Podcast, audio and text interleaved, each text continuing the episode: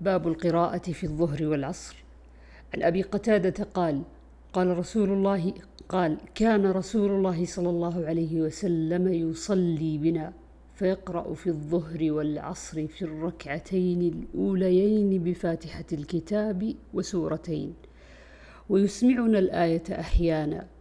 وكان يطول في الركعة الأولى من الظهر ويقصر الثانية وكذلك في الصبح. وعنه أن النبي صلى الله عليه وسلم كان يقرأ في الركعتين الأوليين من الظهر والعصر بفاتحة الكتاب وسورة ويسمعنا الآية أحيانا ويقرأ في الركعتين الأخريين بفاتحة الكتاب. عن أبي سعيد الخدري قال كنا نحزر قيام رسول الله صلى الله عليه وسلم في الظهر والعصر فحزرنا قيامه في الركعتين الأوليين من الظهر قدر قراءة ألف لام تنزيل. وفي رواية قدر قراءة قدر ثلاثين آية. وحزرنا قيامه في الأخريين قدر النصف من ذلك. وحزرنا قيامه في الركعتين الأوليين من من العصر على قدر قيامه من الأخريين من الظهر. وفي الأخريين من العصر على النصف من ذلك. وعنه أن النبي صلى الله عليه وسلم كان يقرأ في صلاة الظهر في الركعتين الأوليين في كل ركعة قدر ثلاثين آية وفي الأخريين قدر خمس عشرة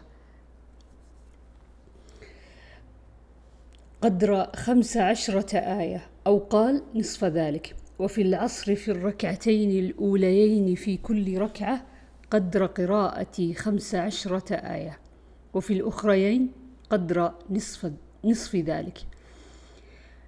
عن جابر بن سمرة أن أهل الكوفة شكوا سعدا إلى عمر بن الخطاب رضي الله عنهم فذكروا من صلاته فذكروا من صلاته فأرسل إليه عمر فقد فقدم عليه فذكر له ما عابوه به من أمر الصلاة فقال إني لأصلي بهم صلاة رسول الله صلى الله عليه وسلم ما أخرم عنها إني لأركض بهم في الأوليين وأحذف في الأخريين.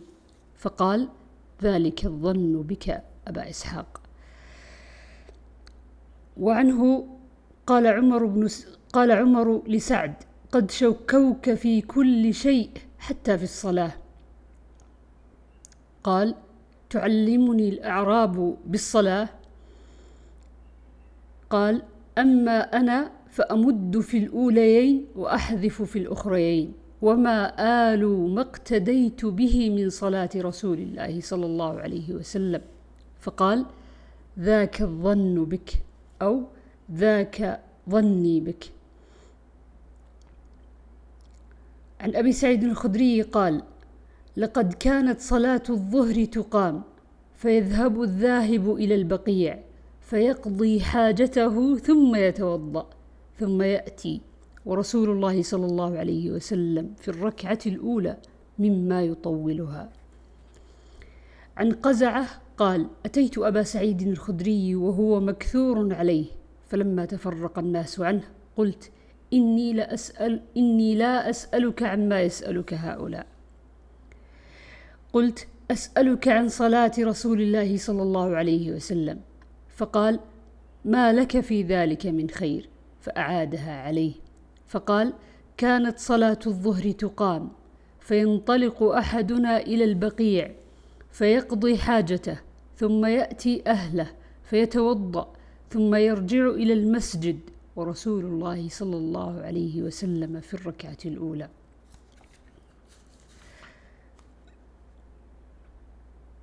باب القراءة في الصبح. عن عبد الله بن السائب قال صلى لنا النبي صلى الله عليه وسلم الصبح بمكة فاستفتح سورة المؤمنين حتى جاء ذكر موسى وهارون عليهما السلام أو ذكر عيسى. أخذت النبي صلى الله عليه وسلم سعله فركع وعبد الله بن السائب حاضر ذلك.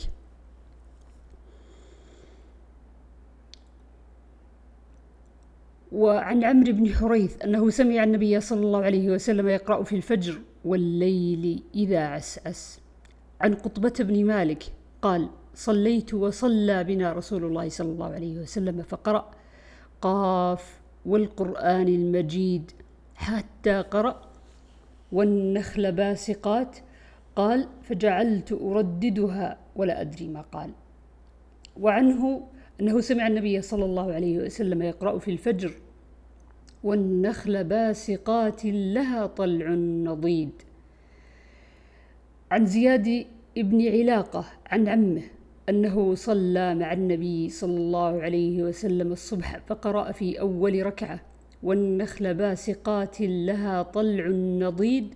وربما قال قاف عن جابر بن سمرة أن النبي صلى الله عليه وسلم كان يقرأ في الفجر بقاف والقرآن المجيد. وكانت صلاته بعد تخفيفا عن سماك قال سألت جابر بن سمرة عن صلاة النبي صلى الله عليه وسلم فقال كان يخفف الصلاة ولا يصلي صلاة هؤلاء.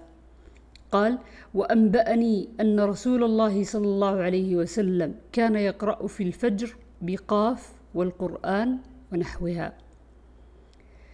عن جابر بن سمرة قال كان النبي صلى الله عليه وسلم يقرأ في الظهر ب والليل إذا يغشى وفي العصر نحو ذلك وفي الصبح أطول من ذلك.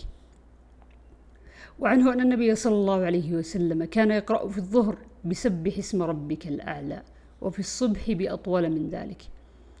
عن أبي برزة أن رسول الله صلى الله عليه وسلم كان يقرأ في صلاة الغداة من الستين إلى المئة. عن ابن عباس قال إن أم الفضل بنت, بنت الحارث سمعته وهو يقرأ والمرسلات عرفا فقالت يا بني لقد ذكرتني بقراءتك هذه السورة إنها لآخر ما سمعت رسول الله صلى الله عليه وسلم يقرأ بها في المغرب. عن جبير بن مطعم قال سمعت رسول الله صلى الله عليه وسلم يقرأ بالطور في المغرب.